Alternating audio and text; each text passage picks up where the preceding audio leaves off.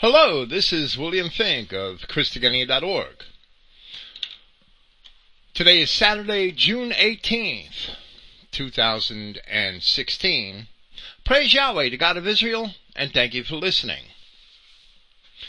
We're going to take a diversion tonight from the primary topic we've been covering here, which is the Jews in Europe, here on Saturday evenings. I actually need a little more research time before I present the final segments of that, or perhaps just segment, entitled The Jews in England. Here we are going to present an article written perhaps 12, probably 14 years ago by Clifton Emahiser, which is entitled Born Under Contract. This article aims to demonstrate that the promises made to the Old Testament patriarchs by Yahweh had confined all of their legitimate descendants under a covenant, which is essentially a contract, and that those descendants themselves would have no choice in the matter. In the ancient world, a father had property rights over his offspring. He had property rights and the power to make such life and death commitments over his offspring. And the offspring had no say in the matter. So, for example, Abraham had an inherent right in his culture to place his son Isaac on the altar and sacrifice him to the will of his God. Now, I said legitimate descendants because the contract was accompanied by a law which forbade illegitimate descendants from reaping its benefits. Here the sophists and scoffers may say something like, Oh, that is not true. The law was not given until Mount Sinai. However, the scripture proves otherwise. Abraham was chosen by Yahweh, as we read in Genesis chapter 26. Because that Abraham obeyed my voice and kept my charge, my commandments, my statutes, and my laws. So a little more must have been given to Abraham than what the scripture describes. Abraham received commandments, plural, statutes, plural, and laws, plural. The Bible, written very concisely, does not always tell us the whole story. And the proof of this is in the fact that Abraham had every concern over who his son Isaac, who would inherit the covenant, would marry. This is found in Genesis chapter 24. And Abraham was old and well stricken in age. And Yahweh had blessed Abraham in all things. And Abraham said unto his eldest servant of his house, that ruled over all he had, Put, I pray thee, thy hand under my thigh, and I will make thee swear by Yahweh, the God of heaven, and the God of the earth, that thou shalt not take a wife unto my son of the daughters of the Canaanites, among whom I dwell, but thou shalt go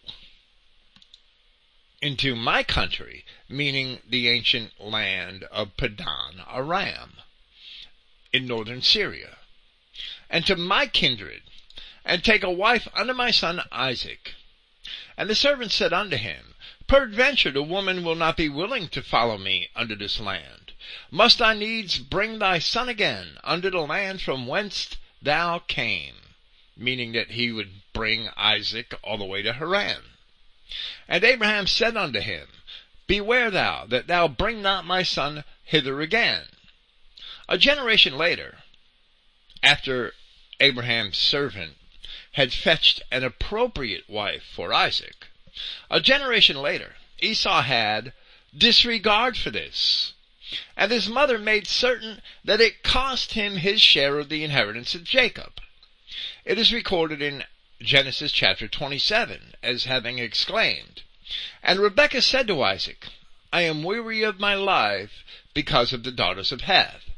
If Jacob take a wife of the daughters of Heth, such as these which are of the daughters of the land, what good shall my life do me?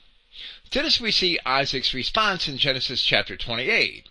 And Isaac called Jacob, and blessed him, and charged him, and said unto him, Thou shalt not take a wife of the daughters of Canaan. So the patriarchs and the matriarchs were properly racists. Oh, that horrible word. As a side note, and on a personal note, a point of interest.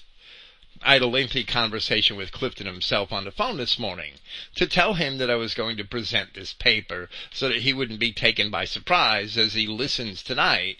And we talked about that very thing. Isaac and Rebekah and what Rebekah had done with Jacob and Esau. Clifton is writing on that presently. This paper by Clifton, born under contract, reflects one of the paradigm changing, one of the worldview changing revelations which should be realized upon discovering the truth of what we call Christian identity.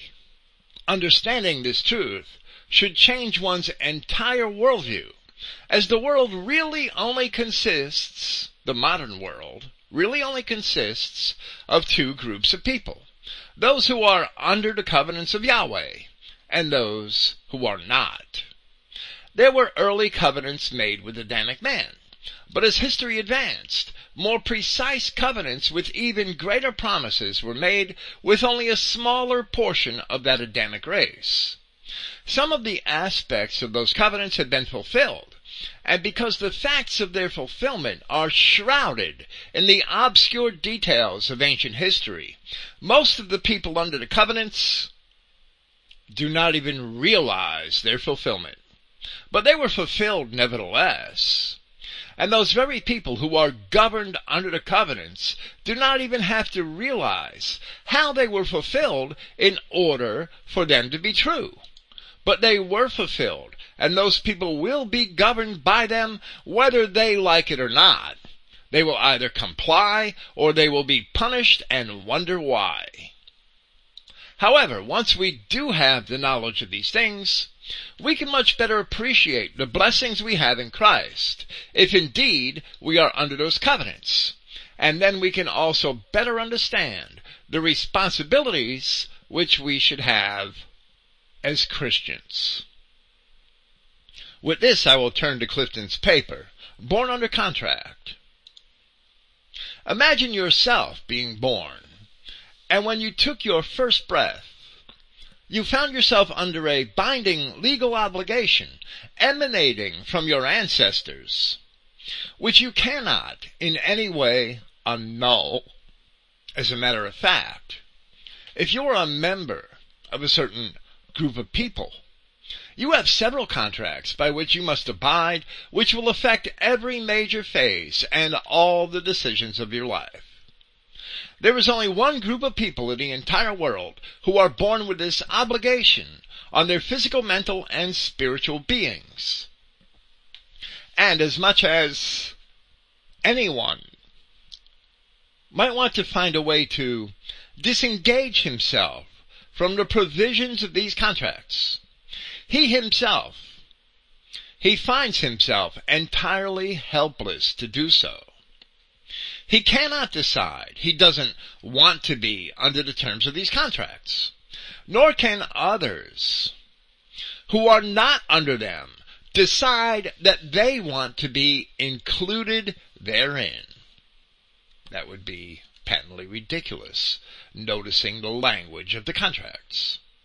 If you have been designated a party under the terms, you really have no choice in the matter but to comply. It is not open for invitation, and you don't have an option. If one does not comply with the terms of the accord, every means will be applied to bring him back into compliance with that covenant. One cannot plead ignorance to the existence of these contracts, as ignorance is no excuse. Because these binding contracts play such an important role in our lives, It will be the object here to explain them and the penalties incurred for not keeping the terms as prescribed. It is my hope here to show how futile it is to fight these conditions under which we ourselves, we find ourselves obligated from the time of our birth. And Clifton goes on to quote 1 Corinthians chapter 6 from parts of verses 19 and 20 which say, And ye are not your own, for you are bought with a price. And here Clifton takes a quote from 1 Corinthians, which was originally in a different context. However, the application stands in any context. The children of Israel, redeemed from sin and death by Christ, belong to Him whether they recognize it or not. As Yahweh said in Hosea, I will ransom them from the power of the grave. I will redeem them from death. O death, I will be thy plagues. O grave, I will be thy destruction. Repentance shall be hid from mine eyes. In other words, he won't repent of his promise to redeem the children of Israel from death and to destroy the grave so all Israel will be saved. So the children of Israel have only one real choice, which is evident in 2 Peter chapter 3. The Lord is not slack concerning his promise, as some men count slackness, but is long suffering to usward or towards us, meaning the children of Israel, not willing that any should perish, but that all should come to repentance. The Word of God says in Isaiah chapter 43, But now, thus saith Yahweh that created thee, O Jacob, and he did form thee, O Israel. Fear not, for I have redeemed thee. I have called thee by my name, by thy name. Thou art mine. The modern concept of liberty is a satanic deception. No man is free in the modern sense of the word. We must all belong to someone or something more powerful because we did not create ourselves. Until the children of Israel recognize that they rightfully belong to Christ and must obey Him, they will continue to be enslaved by the enemies of Christ, who, as the apostle Peter said, while they promise them liberty, they themselves are the servants of corruption. Continuing with Clifton, who further remarks on the concept that ye are not your own, for ye are bought with a price. But with this passage, we are getting much too far ahead of our story. For we must go back to the beginning to get the concept of what all of this is about. And under the title, the subtitle, Preamble to the Contract, Clifton says, while it was not the contract or covenant in itself, the intention to give it is foreshadowed in Genesis chapter 13 verse 16.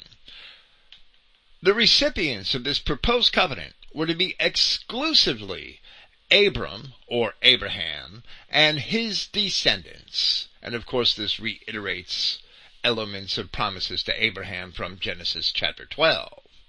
And I will make thy seed as the dust of the earth, so that if a man can number the dust of the earth, then shall thy seed also be numbered. So Clifton reiterates that the parties of the promise are one, thy, referring to Abraham, and two, thy seed, which Abraham understood to be his children, his grandchildren, his great grandchildren, and so forth and so on.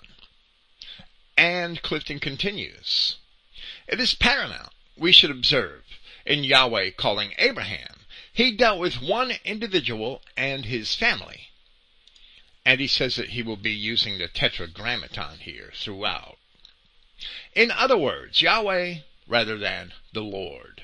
In other words, Yahweh was the party of the first part, and Abraham and his family were the party of the second part.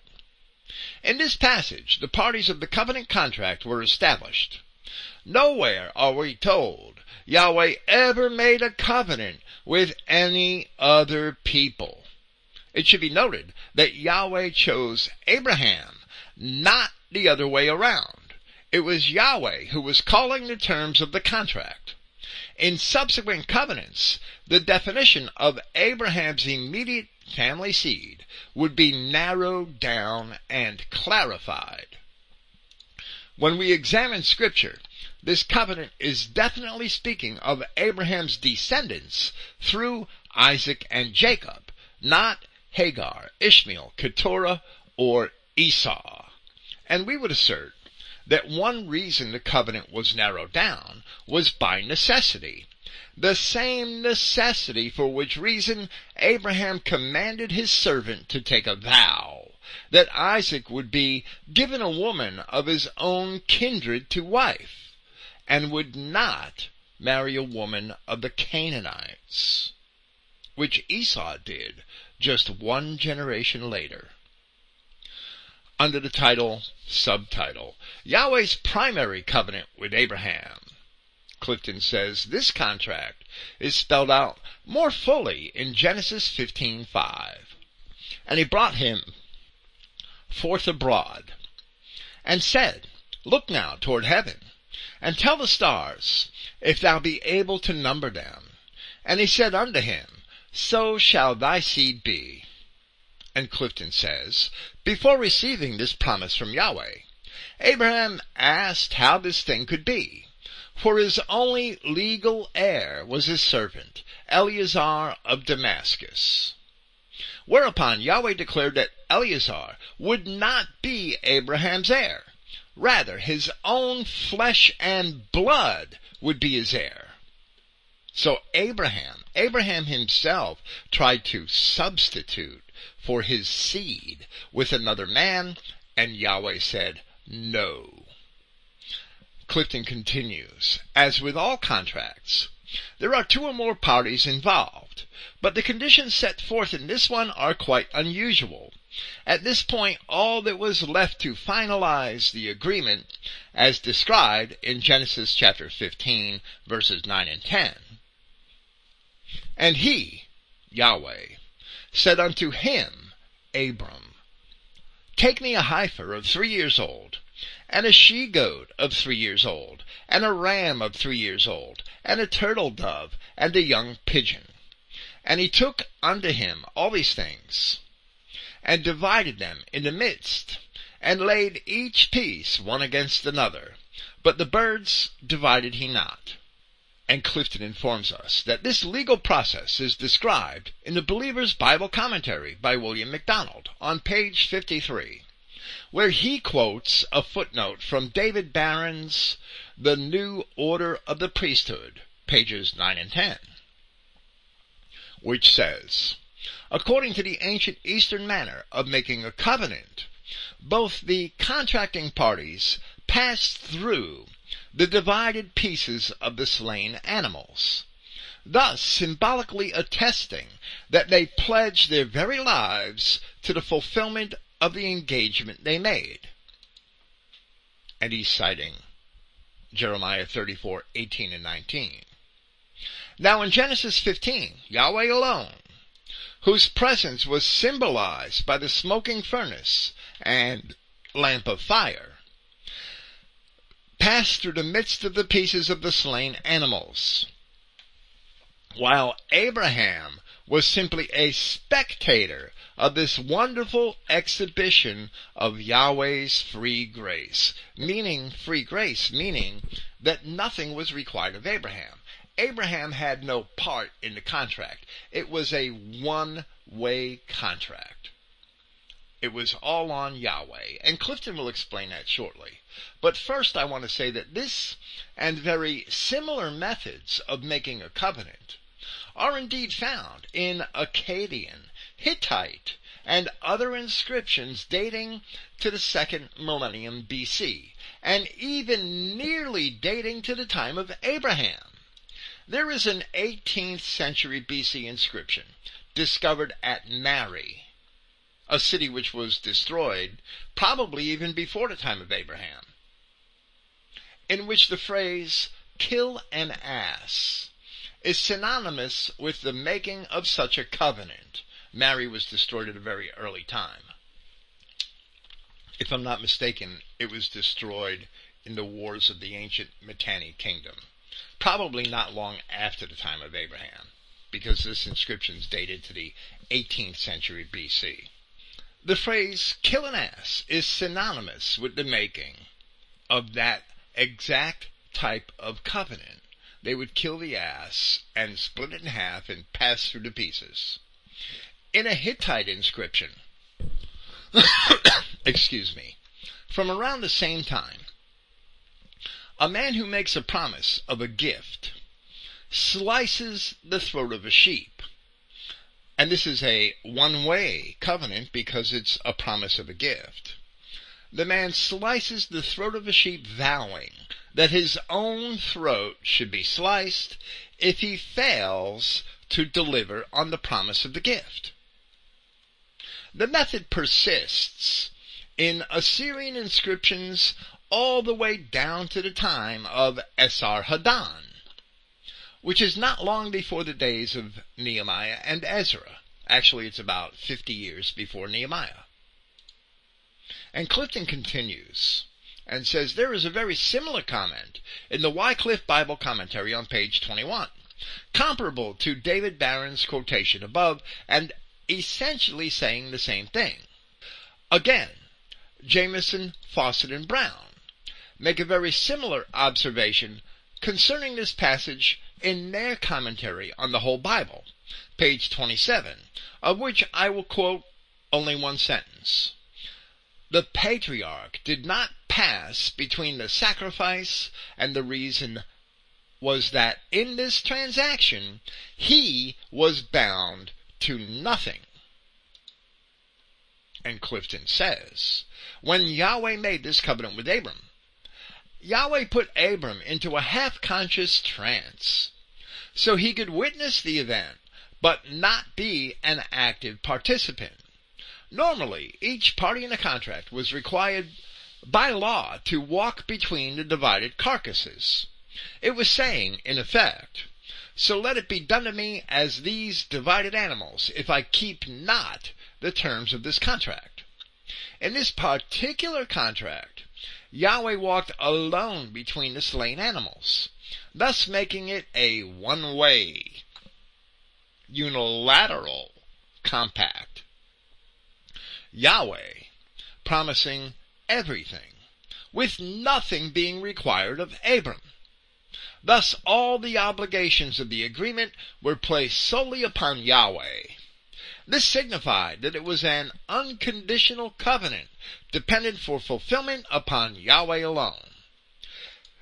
Clifton makes a, an observation here that Rousas John Rushdoony, in his book, The Institutes of Biblical Law, couldn't be more mistaken when he said on page 44, Abraham was required to pass between the divided pieces of slain animals. And that's clearly contrary to the scriptural record.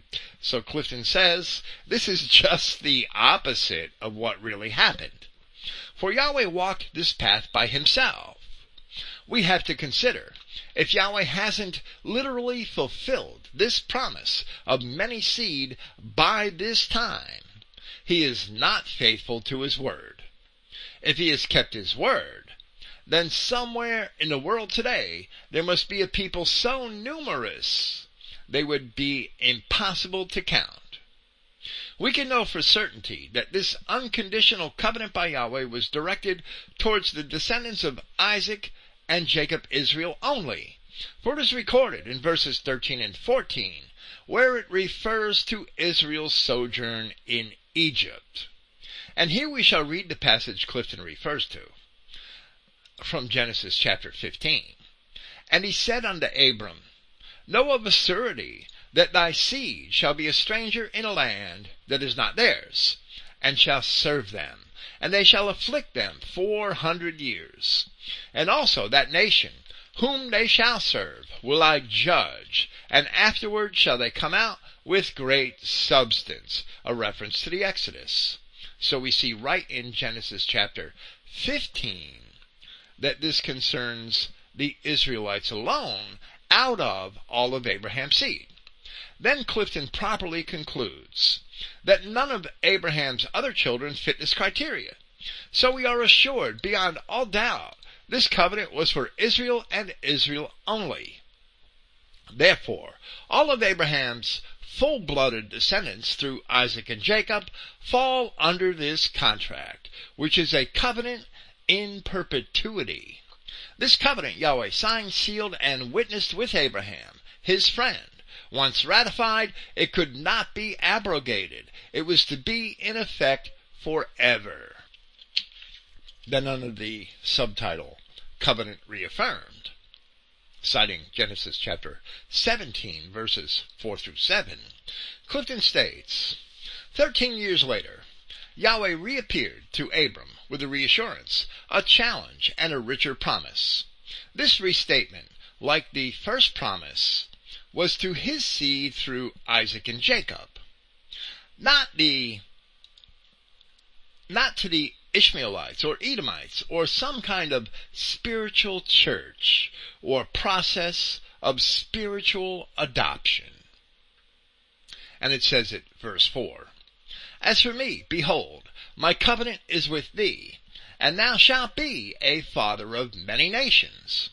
Neither shall thy name any more be called Abram, but thy name shall be called Abraham for a father of many nations have I made thee, and I will make thee exceedingly fruitful, and I will make nations of thee, and kings shall come out of thee, and I will establish my covenant between me and thee and thy seed after thee in their generations for an everlasting covenant, to be an Elohim unto thee, and to thy seed after thee.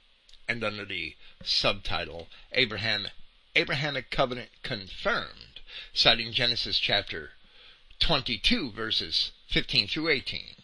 Clifton says Yahweh made a second declaration of his covenant with Abraham after Isaac was offered on the altar. This passage reads as follows. And the angel of Yahweh called unto Abraham out of heaven the second time, and said, By myself have I sworn, saith Yahweh. For because thou hast done this thing, and hast not withheld thy son, thine only son, that in blessing I will bless thee, and in multiplying I will multiply thy seed as the stars of the heaven, and as the sand which is upon the seashore. And thy seed shall possess the gate of his enemies, and in thy seed shall all the Israel, nations of the earth be blessed because thou hast obeyed my voice. We'll get to Clifton's interjection momentarily. After that passage, Clifton says, other nations get the crumbs only, citing Matthew 15:27. For comment on the second ratification of the contract, I will quote Clifton will quote, from Howard B. Rand's Primogenesis on page 82. Abraham turned and saw a ram caught in a thicket, which he substituted for Isaac upon the altar, and offered a burnt offering to Yahweh. But Isaac had been laid upon the altar, and according to the law, anything that touches the altar becomes from that time forward separated unto Yahweh. It cannot be taken back again by him who has laid it there. By this act, Abraham dedicated Isaac and his seed to the service of Yahweh. And Clifton cites Romans 9 7 and Galatians chapter 4, 28 and 29. And this is exactly how the ancient Greeks and other pagans made dedicatory offerings or offerings of appeasement to their gods. All of the things which Yahweh had done with the patriarchs were done within the cultural context and understanding of the patriarchs. How to make a covenant, how to make an offering to a god. These are all things that the patriarchs were familiar with within the context of their pagan culture. And they did indeed have a pagan culture, as we see testified in the book of Joshua, that Abraham's ancestors were worshiping all of the pagan idols. So Abraham grew up in a pagan culture. As a digression,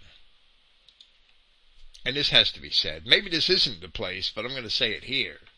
As a digression from our topic, Many of the neo-pagans who despise Christianity use Abraham's offering of Isaac as an excuse. I hear this all the time from these pagans who have, they think they're smart. Oh, Abraham sacrificed his son on the altar. They're mean. That must be Jewish. That can't be Aryan. Yet the same neo-pagans would extol the virtues of their pagan gods, or properly, their pagan idols. They are ignorant of their own pagan traditions.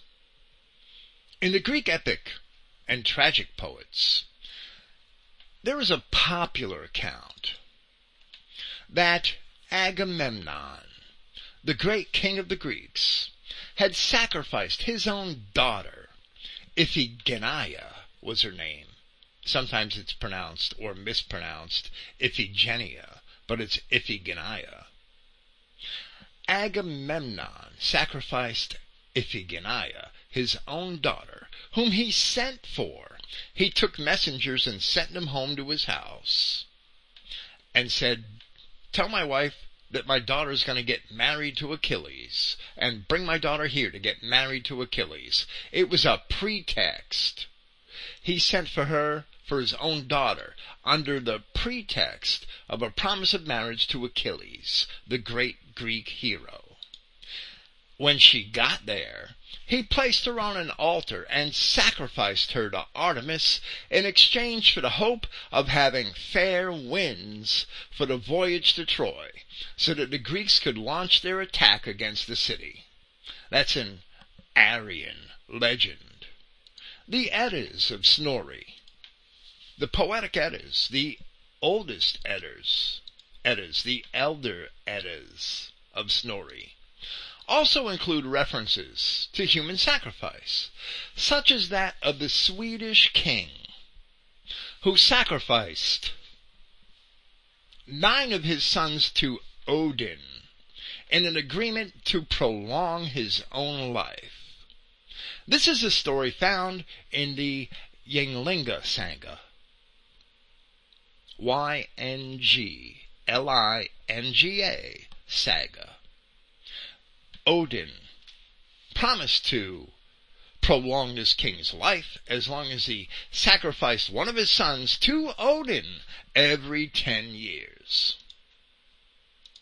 So these pagans who despise Christianity because of Abraham's sacrifice of Isaac they are hypocrites who do not know their own literature. They're ignorant hypocrites. When Isaac was placed on the altar by Abraham, Abraham was in essence forfeiting his parental right over Isaac to the ownership of God. From that point forward, Isaac would be considered the property of God, not by Abraham's choice, but by Yahweh's command. So Clifton continues, At that very moment, Isaac and his offspring became the personal property of Yahweh. By the act of placing Isaac on the altar, Yahweh was now in a legal position to bless or chastise Isaac and his progeny. And Clifton has a remark here, less Esau, because Esau's progeny were in violation of God's law and in violation of Abraham's wishes in any manner necessary in order to keep them under the terms of the covenant. Esau's progeny, because they were bastards, are excluded from the covenant. That's why Esau could not repent of his sins. Not only this, but Isaac's offspring would inherit the strategic sea gates of the world. Suez, Gibraltar, Aden, Singapore, Malacca, Cape of Good Hope, Falklands, Dover, and Panama. Though some gates may be lost for a while, they will be returned to Isaac's sons. Genesis 22:17. And here Clifton repeated the common British Israel interpretation, tailored for the empire, empire and the British Navy, which can no longer do much of anything. In fact, recently, they struggled and borrowed from the United States to take the Falkland Islands back from Argentina which should have been an embarrassment to them. However, we would give the prophecy a much wider interpretation. It doesn't merely refer to the British Empire or to the gateways of the sea. Possessing the gates of one's enemies means having a full control over the enemy's comings and goings, whether by land or by sea. And at any point in history, it started with the ancient Phoenicians. It started with the Israelites in the time of Jeroboam I, when they possessed the entire seacoast, all the way up in, into northern Syria, into Hamath. Back to Clifton, under the heading, A Race Dedicated. Again, for more comment on this second ratification of this contract, Genesis chapter 22. I will quote from Howard B. Rand's Primogenesis, page 82. Through Isaac, an entire race was dedicated to Yahweh's service. For from that day forward, Isaac's seed became Yahweh's. In the utterances of the prophets and throughout the whole Bible, in the story it tells, this fact is fully set forth. Failure to recognize that a race has been dedicated to serve has prevented thousands from understanding the statements concerning a servant people who would become witnesses to Yahweh's glory throughout the ages. As the story unfolds, the significance of the history of this race, today represented in the Anglo-Saxon Celtic peoples, we would have to add a few European labels to that, will become more apparent the knowledge of their activities as they fulfill ancient prophecies will further establish the accuracy of the Bible story. And perhaps Rand should have said millions of people instead of mere thousands. It must also be made explicit that the chosen race was dedicated to serve Yahweh in one way only, by establishing His kingdom in the world at the expense of all others. Rand's comments, while Clifton did not quote as much, Rand's comments were often meant to promote the British Israel concept of dominion theology, that the servant race should somehow serve these other races, which is a peculiar interpretation that is not of God. It's incredibly ridiculous and contrary to all scripture. Clifton continues under the heading covenant confirmed with Jacob. Upon realizing he had lost his birthright, Esau threatened to kill Jacob as soon as his father Isaac died. Rebekah, hearing of this, sent Jacob to his uncle Laban at Padanaram until Esau's anger abated, and was also to seek a wife as charged by Isaac. On his journey, one evening, having no bed, he placed his head on a stone to rest. Entering sleep, Yahweh appeared to him in a vision. In his dream, Jacob saw a ladder which reached from earth to heaven, with angels ascending and descending. At the top of the stairs was Almighty Yahweh himself. Jacob, Yahweh said to Jacob in Genesis chapter 28 verses 13 through 15, I am Yahweh, the mighty one of Abraham thy father, and the mighty one of Isaac. The land whereon thou liest, to thee will I give it, and to thy seed. And thy seed shall be as the dust of the earth. And thou shalt spread abroad to the west and to the east, and to the south and to the north. And in thee and in thy seed shall all the, and Clifton has here an interjection, Israel, families of the earth be blessed. And he cites Mark chapter 7. And behold, I am with thee, and will keep thee in all places whither thou goest, and will bring thee again into this land. For I will not leave thee until I have done that which I have spoken to thee of. Here Clifton added the word Israel and cited an example supporting his addition, which is found at Mark chapter 7 verses 27 and 28. There, Christ said to a Canaanite woman that it is not meet to take the children's bread and cast it to the dogs. Now, there are some who may want to criticize Clifton for this, for adding Israel to the text before the place where it says that all the families of the earth be blessed, Clifton says all the Israel families of the earth. However, Paul of Tarsus interpreted this promise to Abraham in the exact same manner. But it cannot be told from the King James translation of the passage, which is just ridiculous. In Galatians chapter 3, with the understanding that Paul is writing in reference to sinners, who were under the law, as he explains in that epistle. He said, and the writing, having foreseen that from faith Yahweh would deem the nations righteous, announced to Abraham beforehand that in you shall all the nations be blessed. Talking about the Israel nations. So those from faith, the faith of Abraham, what did Abraham believe? What was Abraham's faith? That his seed would become many nations, like Yahweh promised. Paul is talking about those nations here in Galatians chapter 3. That Yahweh would deem the nations righteous, the nations of the promise to Abraham. So he announced to Abraham beforehand that in you shall all the nations be blessed. So those from faith are blessed along with the believing Abraham. Now, even if we did not have the understanding which Paul had, we certainly could not extend this blessing to those outside of the descendants of Noah. Yahweh's talking to Abraham in the context that Abraham understands in Genesis chapter 12, where this promise is first iterated.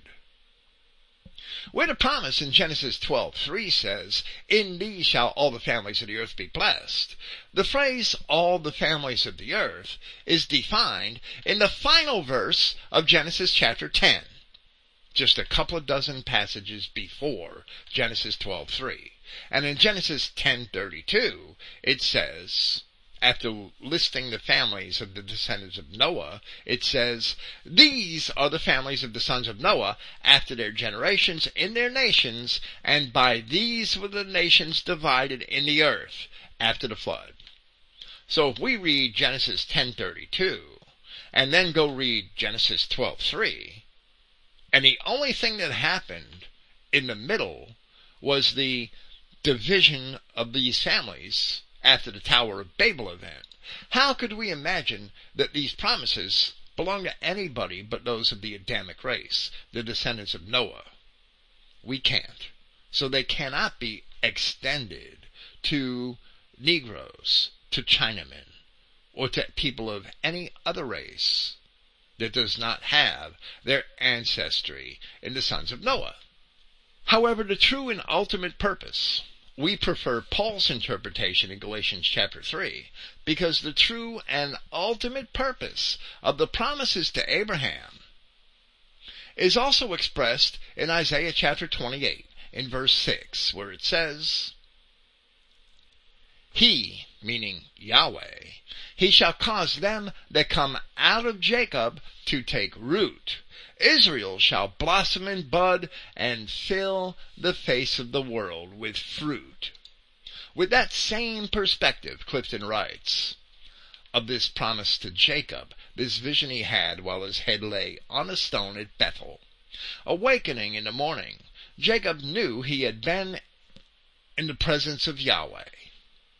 He then took the stone he had used as a pillow, set it up as a pillar, and consecrated it as Beth El, the house of the Almighty, or the house of God, as it's generally interpreted. Therefore, El means mighty one or almighty one as well as God. Therefore, the stone bore the holy anointing of Yahweh. To claim that Palestine alone was to be the place of the covenanted expansion promised to Jacob and his seed is to fail to recognize that Jacob was in Palestine, which is a pretty small place, when he was told that his seed would spread abroad in all directions of the compass. For anyone still under the illusion that Palestine is the only promised land should research this passage again. Jacob then vowed a vow. If Yahweh would be with him and keep him in the way he went, if Yahweh would provide bread to eat and raiment to wear, if Yahweh would bring him back home in peace, then shall Yahweh be his El, his Almighty One, or his God. This pillar which he set up shall be the house of El, Beth El. And in all his increase, he would give Yahweh a tenth. Question. Was Jacob just speaking for himself on the six items above, or was he speaking for all of his progeny? In the ancient world, when a man made a commitment such as that, he was also committing his sons his heirs, his progeny. After spending many years under the subtitle Covenant Reaffirmation to Jacob, after spending many years in the land of Haran, Jacob collected, that's the years with Laban, for his two wives and their two concubines. Jacob collected all the numerous possessions he had acquired, along with his wives and children, and quietly left the house of Laban. On his return to the land of his fathers, Isaac and Abraham, in the short term, the angels of Yahweh came to meet him, and he called the place Mahanaim, which means two hosts or camps. While contemplating meeting Esau, who years before had threatened to kill him, Jacob separated himself from his family by sending them across the brook Jabbok, where he stayed alone and prayed for Yahweh's help. Jacob, being alone, perceived being touched by a man, actually an angelic messenger, with whom he wrestled all night until morning. Being frightened to face Esau, Jacob would not let go of the angel of Yahweh until he blessed him. Not being able to overcome Jacob, the angel touched him on his thigh, which in turn came out of joint. Jacob, admitting that his name meant supplanter, the angel said, Thy name shall no longer be called Jacob, but Israel. For as a prince hast thou power with Yahweh, and prevailed. Genesis chapter 32, 12 and 28. And thou sayest, verse 12 first, and thou sayest, I will surely do thee good, and make thy seed as the sand of the sea, which cannot be numbered for multitude. And he said, Thy name shall be called no more Jacob, but Israel. For as a prince thou hast had power with Yahweh and with men, and hast prevailed. It is my opinion that Jacob was being tried by God and did not give up in spite of the fact that his leg was miraculously put out of joint as he wrestled, which would be a huge handicap in any wrestling match. Even with that, Jacob did not quit until he obtained the promise of a blessing. This alone is a prophecy and an example for Jacob's descendants today. Just like Jacob, not even knowing it, they contend with their God today. Clifton continues. Following this, Jacob and Esau made a precarious, short-lived reconciliation. Upon Jacob journeying on to Bethel, Yahweh renewed his covenant with him.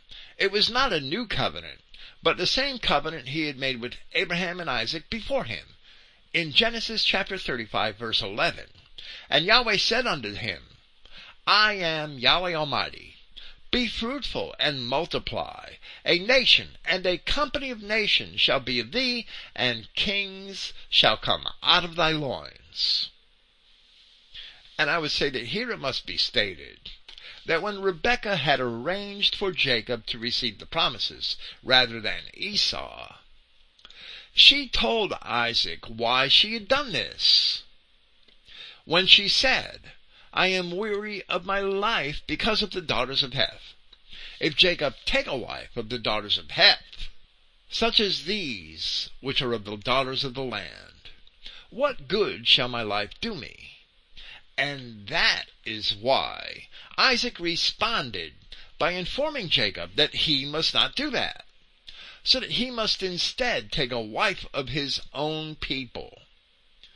As a result of his obedience, however, and this is when Isaac gets it after Rebekah tells him, Jacob was also assured by Isaac that he, if he took a wife of his own people, that he would receive the blessing of Abraham. Because that's when Isaac realized that Esau couldn't have gotten it. So while Jacob obtained the original blessing by deception, here we see that Isaac affirmed the decision of his wife and agreed that it was righteous. Where it is written in Genesis chapter 28, and Isaac called Jacob and blessed him. This is immediately after Jacob substituted himself for Isaac at Rebekah's beckoning and received the blessing instead of Esau in Genesis 27. And blessed him and charged him and said unto him, Thou shalt not take a wife of the daughters of Canaan.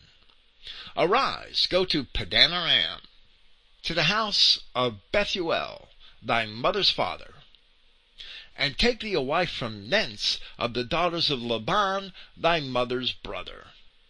And God Almighty bless thee, and make thee fruitful, and multiply thee, that thou mayest be a multitude of people, and give thee the blessing of Abraham, to thee and to thy seed with thee, that thou mayest inherit the land wherein thou art a stranger, which God gave unto Abraham. So we see that Isaac, after he was reminded by his wife of why Esau couldn't get the birthright because of the daughters of Heth, Isaac affirmed what Rebekah had done in Genesis 27 and explicitly told Jacob that if he married within his own people, he would receive the blessing of Abraham. So Clifton continues under the heading, Yahweh's chosen people.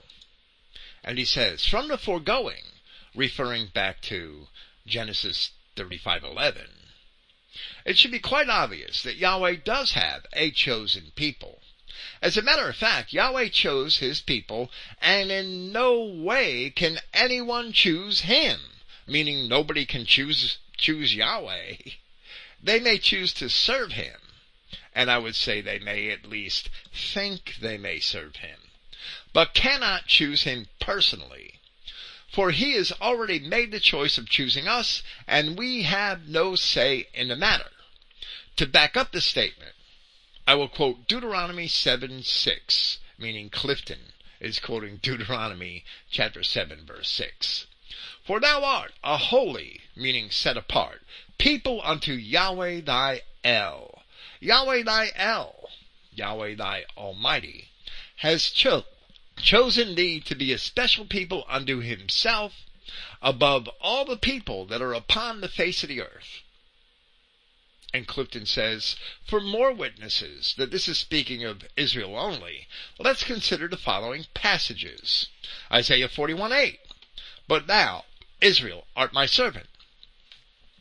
Jacob, whom I have chosen, the seed of Abraham, my friend.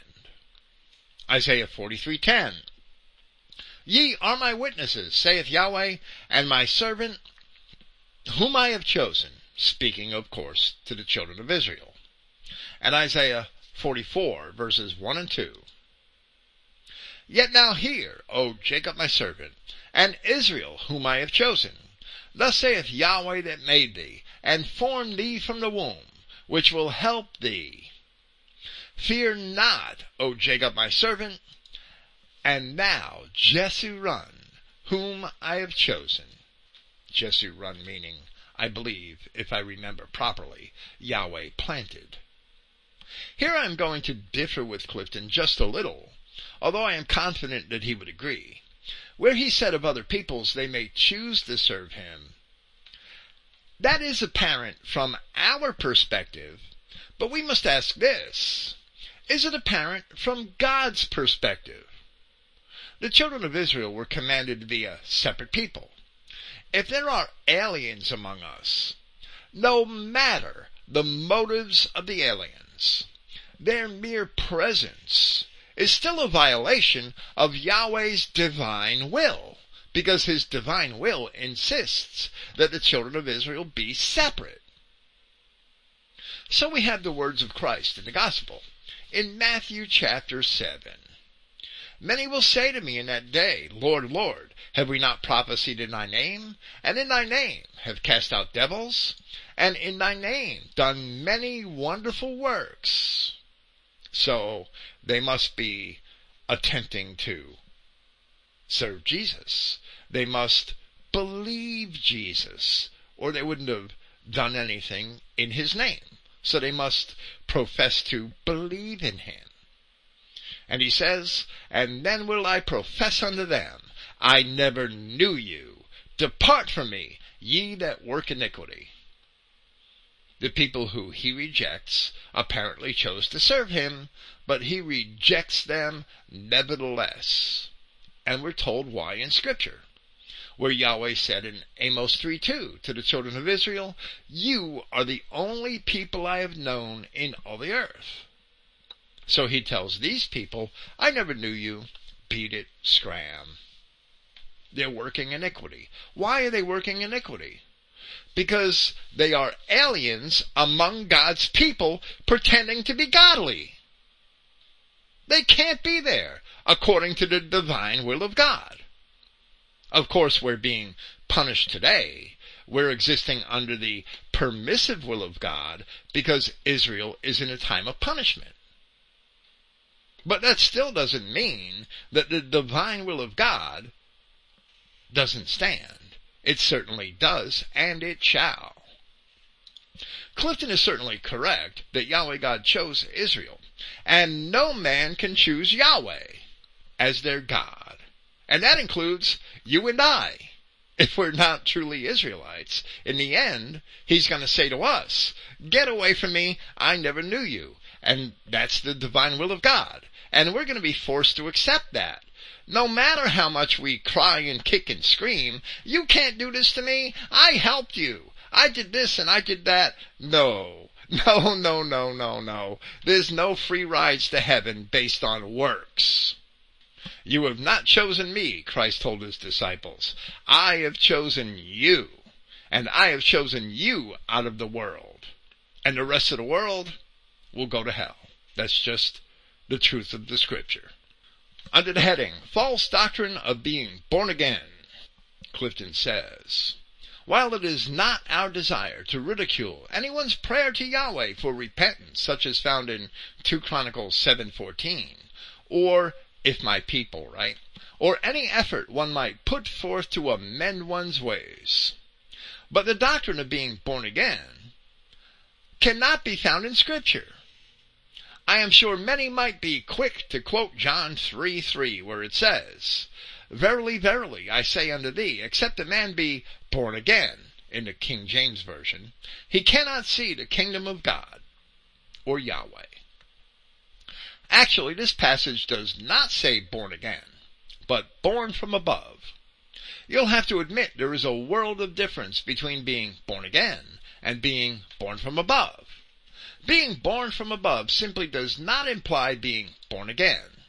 You can check almost any Bible commentary and it will confirm born from above is a correct rendering.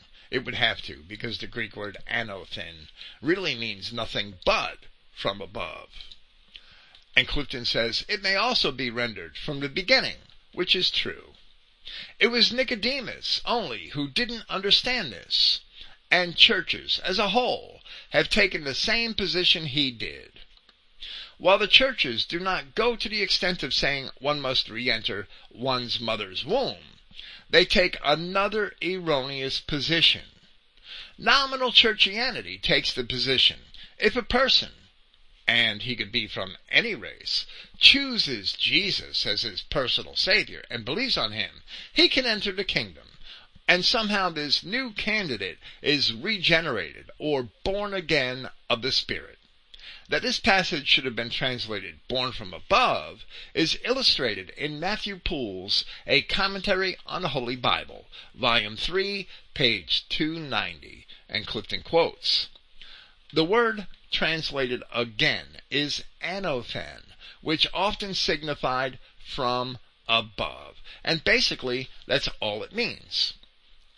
It's a preposition indicating that something comes from a certain place. And in this place, from above, there are equivalent Greek words which mean from below.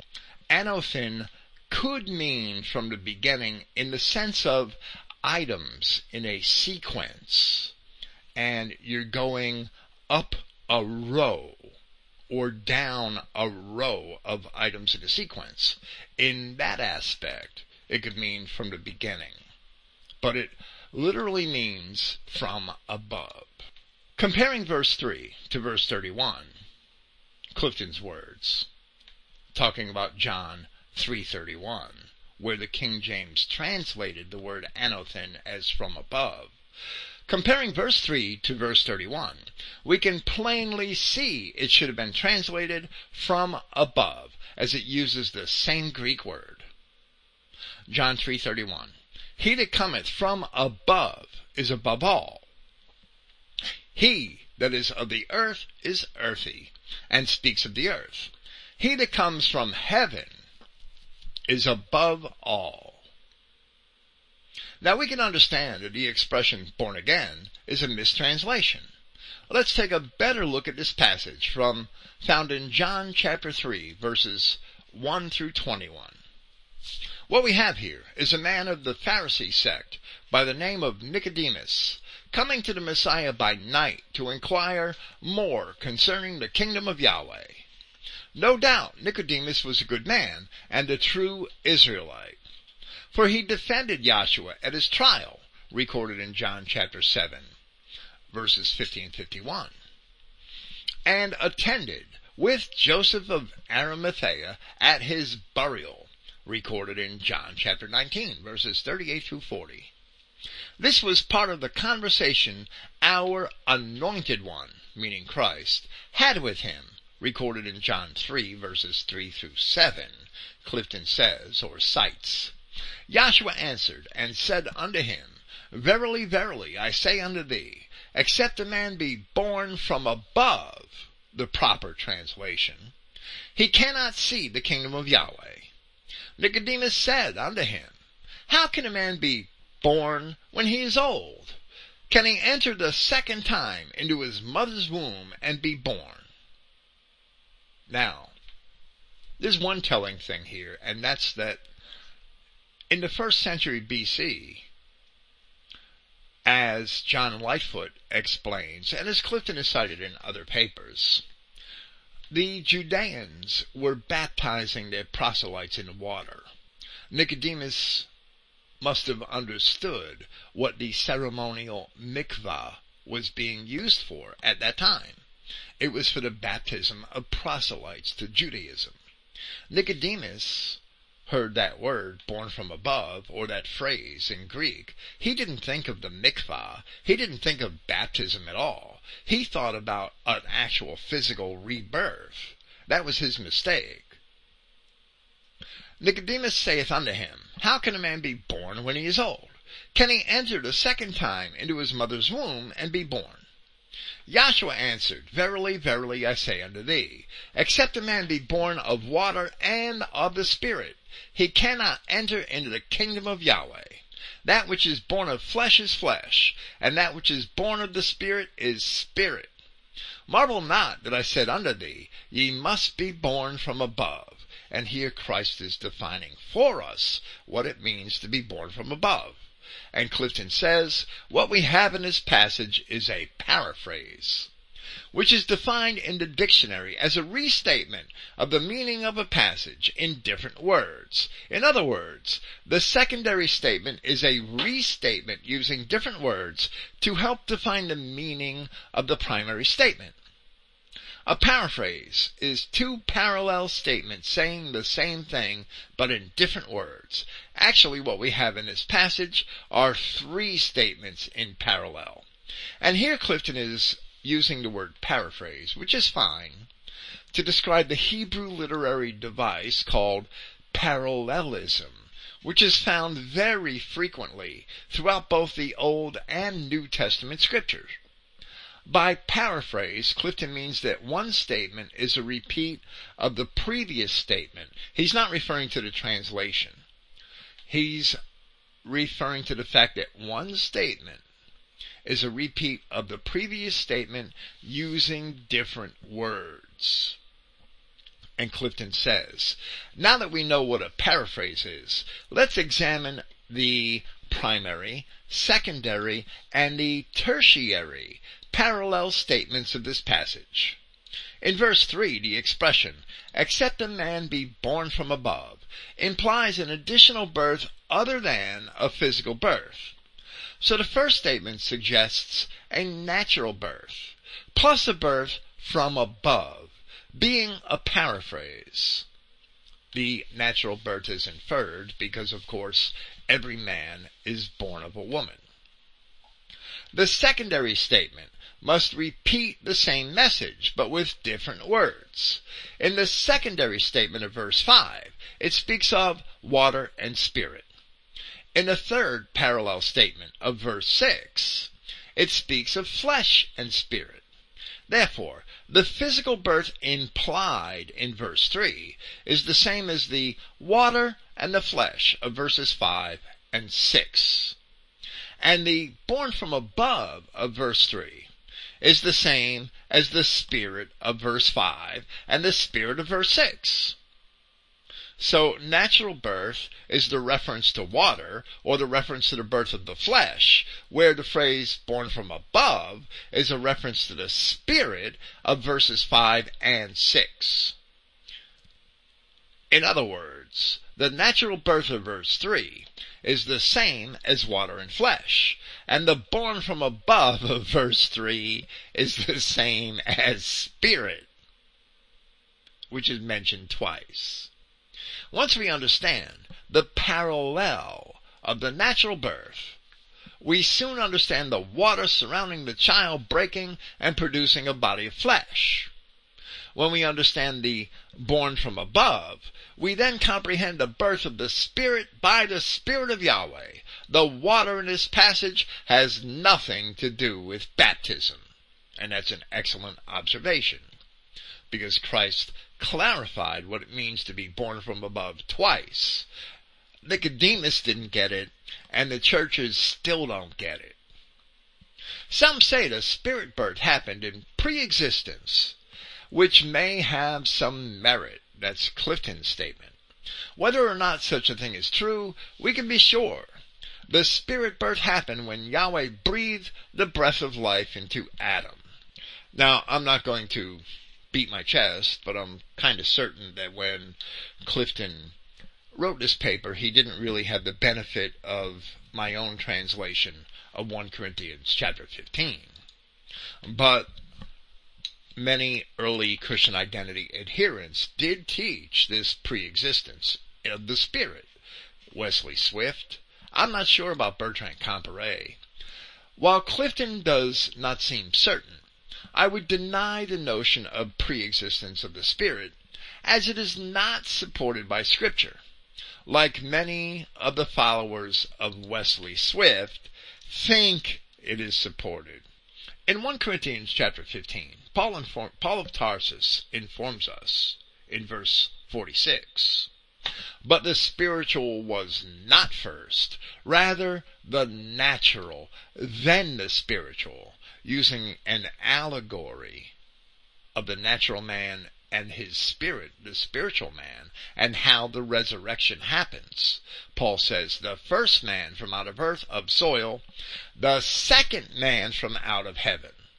So the spirit does not come before the flesh. Not if you believe Paul of Tarsus. The fleshly comes first, the natural man, and then the spiritual. Explaining how the spiritual body comes to exist, in that same chapter he had said at verse 44, it is sown a natural body. This is why in 1 John, the apostle John says that if your seed is in you, you cannot sin because sin will not be accounted to you. In other words, if you're of the pure seed, if you're of the pure seed, then you're not a broken cistern and your spirit will be the Spirit of God. It is sown a natural body, it is raised a spiritual body. If there is a natural body, there is also a spiritual. So the valid conclusion is that the body of flesh comes first.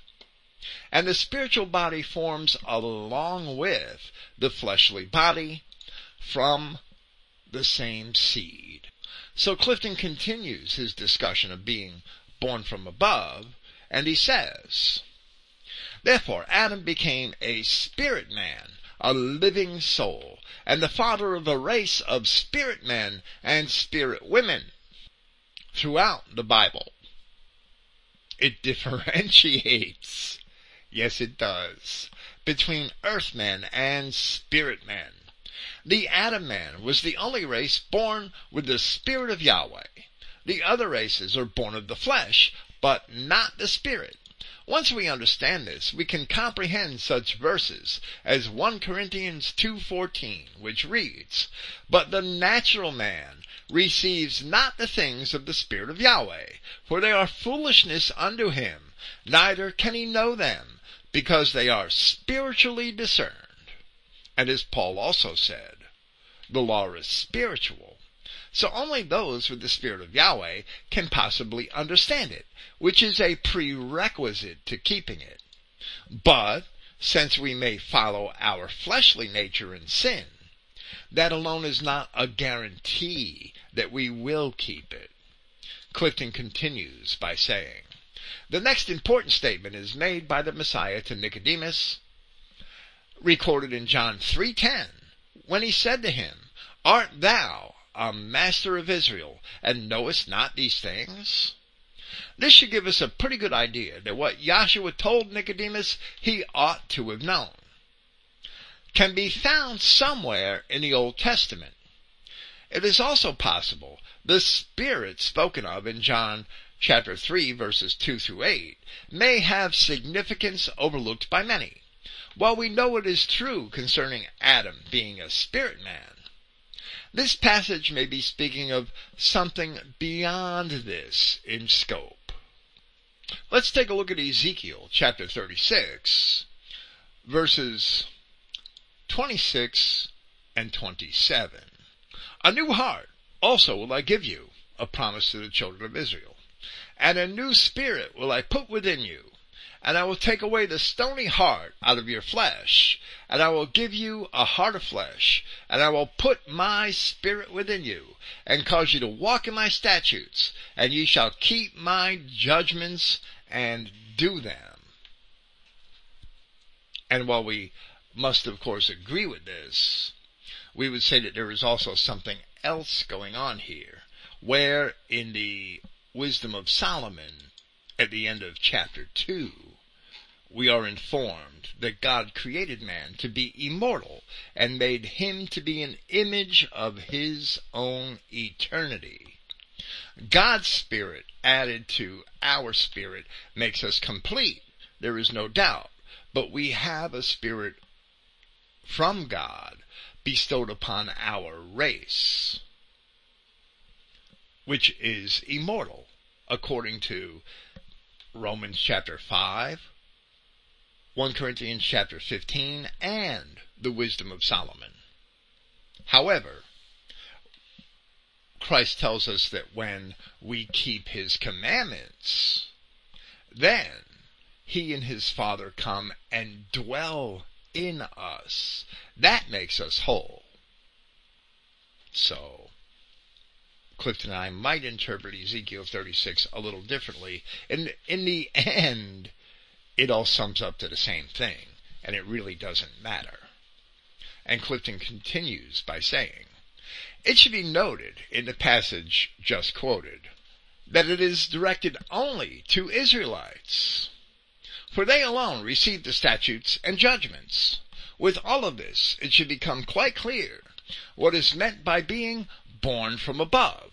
You have the Spirit of God if you are a member of the Adamic race, and you're not a broken cistern. Clifton says it should be quite obvious when it is speaking of the water. It is speaking of the natural birth process and not baptism. If you're a broken cistern, you can't hold water. It should also be quite evident that the being born again doctrine taught in the mainstream churches is not at all the spirit birth taught in scripture. Not at all.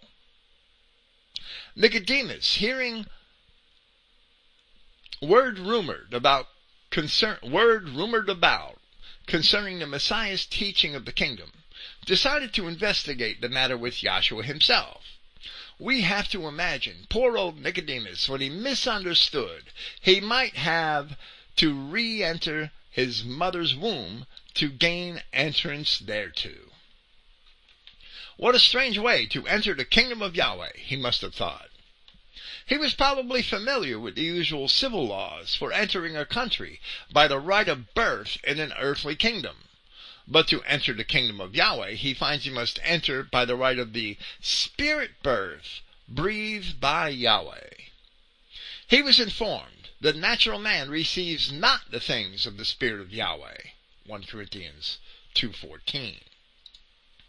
In Nicodemus's eyes, the Messiah introduced a whole new, but really old, concept of the kingdom of Yahweh. John 3 6 of flesh and spirit. Every Adamite has two births, one from earth, one from above, one of his body and one of his spirit. Without the first, he cannot enjoy the earth. Without the last, he cannot see or enjoy the kingdom of Yahweh. The one is visible, the second is invisible. Galatians chapter 4. And this is precisely what Paul was describing, where we had cited his words from 1 Corinthians chapter 15. That it is born a fleshly seed, a natural seed, and raised a spiritual seed. And Clifton continues under the heading, The Invisible Kingdom. After Messiah, explained to Nicodemus both the physical and spirit dimensions of the kingdom in John 3 8. He goes on to compare the Spirit to the phenomenon of the wind. The wind bloweth where it listeth, and thou hearest the sound thereof, but cannot tell whence it cometh and whither it goes. So is every one that is born of the Spirit. While the wind blows in a variety of directions, and we can hear its sound, perceive its operation in the motion of the trees, and even feel its touch, we cannot discern the air itself. The motion of the wind is imperceptible, but we can gauge it by its risings, fallings, and changes of directions. We can only know that it exists by the effects which it produces. Like natural birth, the spirit reproduces, by the law, after its kind. Miscegenation, therefore, brings death to the spirit. In scripture, both in Greek and Hebrew, the words spirit and breathe are constantly brought together. Therefore, inasmuch as Yahweh breathed into Adam his breath of life, they are both of the same spirit. And we would add to that for Clifton that we know the spirit exists by the effects it produces. That is why Christ said, By their fruits you shall know them. And Clifton concludes, As the kingdom's coming is imperceptible, Yahshua said in Luke 17:20, "The kingdom of Yahweh comes not with observation. Truly the kingdom must be reconciled with the covenant, for we are legally his from the first breath." If you're not part of that covenant promise to Abraham, you're not part of that kingdom. That is why at the end of the scripture, in the last chapters, the kingdom of heaven, the city of God descended from heaven, has on its gates the names of the twelve tribes of the children of Israel. If you're not from one of those twelve tribes, the only other option is the lake of fire. At least it'll be warm. Here we must thank Clifton for his efforts and pray that more of our brethren come to share this proper worldview derived from Scripture and firmly grounded in the promises to the patriarchs. As Luke recorded, and as Zacharias, the father of John the Baptist, had testified, Yahshua Christ came in the flesh in order to fulfill, to keep those same promises. Thank you for listening. Praise Yahweh, the God of Israel, and good night. When the levee breaks, that's appropriate for talking about water and the Spirit.